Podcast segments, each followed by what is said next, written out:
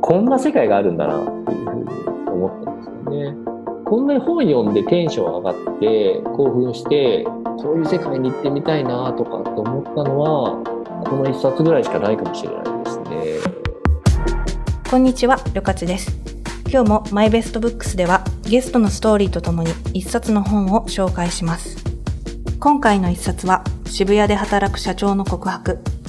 サイバーエージェント社長の藤田進さんの企業ストーリーを描いたノンフィクション作品で、ベンチャー企業に誰もが入りたくなるほど、胸が熱くなるストーリーです。ゲストは前回に引き続き、簡単にネット上で募集がかけられる募集など、様々なサービスを手掛ける、株式会社キャスター取締役 COO 石倉秀明さん。この本を読んでベンチャー企業に入りたくなったと語る石倉さんに、この本の魅力はもちろん、実際に人生を変える決断をしたストーリーやすべての一生懸命な人にこの本を勧める理由などを聞きました。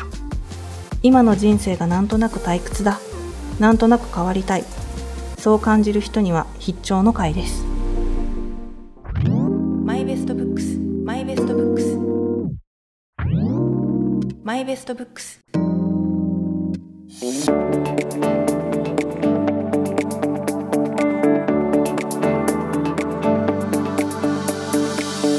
リーターからリクルートに入社というキャリアからスタートし、今や株式会社キャスター取締役としてメディアにも多数出演されている石倉さんですが、この本を手に取った時には意外にも全くキャリアについて考えたことがなかったそうです。僕はあの大学中退していってですねフリーターをしてたんですよ1年ぐらいで、えー、リクルートのこうキャリアビュー職というまあ、3年限定の契約社員みたいなものがあって、えー、拾っていただいて、まあ、リクルートに入ったという経緯があるんですね。なので、大企業に入りたかったわけでもリ、リクルートに入りたかったというよりは、あ、社員にならなきゃみたいなのがあって、たまたま入ったのがリクルートという会社だったんですよね。なので、あんまりそのキャリアとか、うん、どういう会社に行きたいかとかっていうのはそんなに考えたことはなかったんですけれども、ただ3年目ぐらいかな、えー、の時にこの渋谷で働く社長の告白っていう、まあ、藤田さんの本が出られて、えー、それを見つけて読んだ時にこんな世界があるんだと。このカオスな感じすごい楽しそうと思っちゃったんですよね。なんかこの本の登場人物になりたいなと思っちゃったんですよ。渋谷で働く社長の告白で触れたベンチャーの世界は石倉さんを強く魅了しましたどんどん読み進めて気づいたらもうなんか一晩で夜中で読み終わってみたいな、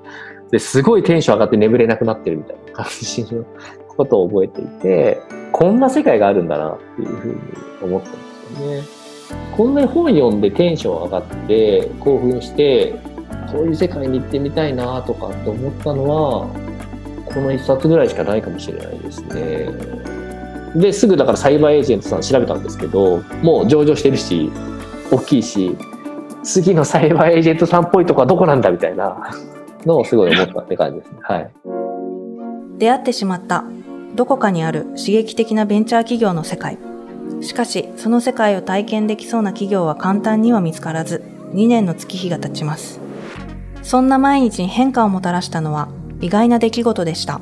うーんって考えていた時に、あの、リーマンショックが起きて、まあ、結構やっぱりかなり打撃も大きかったんですけれどもで世の中の求人がすごいこう減っちゃったんですよ。僕当時求人広告を扱う部門にいたので、えー、相当打撃があったんですけれどもこのタイミングで積極募集してる5人とか10人とかそれこそこう初期のサイバーエージェントさんの方に書いてあるようなステージの会社今募集しているそういう会社って、もしかしたら次のサイバーエージェントさんみたいになるんじゃないかと思って、辞めるなら今だと思ってそれで辞めたんですよ。いつかはベンチャーにチャレンジしてみたい。そう思う人でも、なかなかキャリアの舵を大きく変えるのは勇気が必要なもの。しかし、石倉さんはリスクは感じたことがなかったと振り返ります。そこには潔い決断を生み出すシンプルな考え方がありました。僕は全然正直勇気は全く振り絞った記憶もないしリスクを感じたこともなくてこの時期に積極募集してる会社ってすごいいい会社か本当に頭が悪いかどっちかだと思ってでなんかさすがに話したら分かるんじゃないかなっていうのと、まあ、万が一失敗しても潰れたとしても、まあ、独身でしたし別にもう一回なんか転職活動すればいいかみたいな感じだったので行くなら今だなと思って転職をしたんですよね。不況の今ベンチャーに行くのはなんとなく怖い。多くの人がそう語る状況下でも今自分がいる現実を自分の目で冷静に紐解けばそれはただのなんとなくという幻想だったということもあるかもしれません。石倉さんと話していると周りに何も考えないまま流されるのをやめ置かれた環境を自分で冷静に分析する力。選択肢や要素を細分化して整理する大切さに気づかされます。それでベンチャーに行った後本当に楽しめたの？そう思う人もいるでしょう。僕は何のリスクもなく何の不満もなく普通に楽しかったです。あの時期に行ってよかったなと思ってますね。27歳からベンチャー企業でのキャリアをスタートした石倉さんは20代でその決断をしたことを早く言ってよかったと振り返ります逆にリクルートにいたからこそ通用した部分っていうのは本当一部でやったことないことばっかりやんなきゃいけないのでだからこそ早く行ってよかったなと思ってますね。ベンチャーで働くことは癖になる。多くのベンチャー企業経験者はそう言いますがそれはどうしてなのでしょうか？一回その10名以下のフェーズとかを経験してるので創業期であってもカオスでも別にそんなに何とも思わないっていうのはあるのとこうそういうカオスな状態の創業期に入って楽しんじゃった人ってそれを忘れられない病みたいなのが僕あると思っていてもう一回やれよみたいなのとかは思ったりする人も結構いるんだろうなとは思ったりはしますね。でも多分ね物足んないんですよきっと。あなたはこの仕事ねっていうだけだと物足んなくなっちゃったりとか会社としてちゃんとしてないわけですよ。会社と手を出してない状態が楽しいんですよね。本を読む時間がないよ。通勤時間に読めば？でも電車で本を開くのが面倒。それならオーディオブックね。オーディオブックなら本は不要。はい、本は耳で読みます。1万点以上が月額750円で聞き放題。ヒマラヤ聞き放題。今なら30日間無料。挑戦する人のストーリーは多くの人の心を動かす。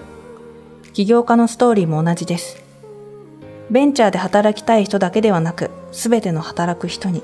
渋谷で働く社長の告白は刺激を与える本と言えるでしょう。お仕事でちょっとくすぶってたりとか、なんか物足んないなと思う方がいたら、なんかぜひ読んでみるといいのかなと思っていて、今はすごい会社になってるサイバーエージェントさんもこんな時があったんだっていうふうに思いますし僕は割といろんな方が書いたスタートアップとかベンチャーのその創業期とか事例みたいなのあると思うんですけどその中でもいまだにちょっと落ち込んだ時に読むと元気が出る本ですねここ数ヶ月たくさんの本を読みましたがやはり実在したドラマチックなストーリーの強さには圧倒されます一緒に手に汗握りヒヤヒヤし心躍る。起業家のストーリーでは、特に仕事の中にある濃密な一瞬が散りばめられています。すべての働く人に、明日のビタミンになるような一冊、渋谷で働く社長の告白をご紹介しました。ゲストは株式会社キャスター取締役 COO 石倉秀明さん。お相手はりょかちでした。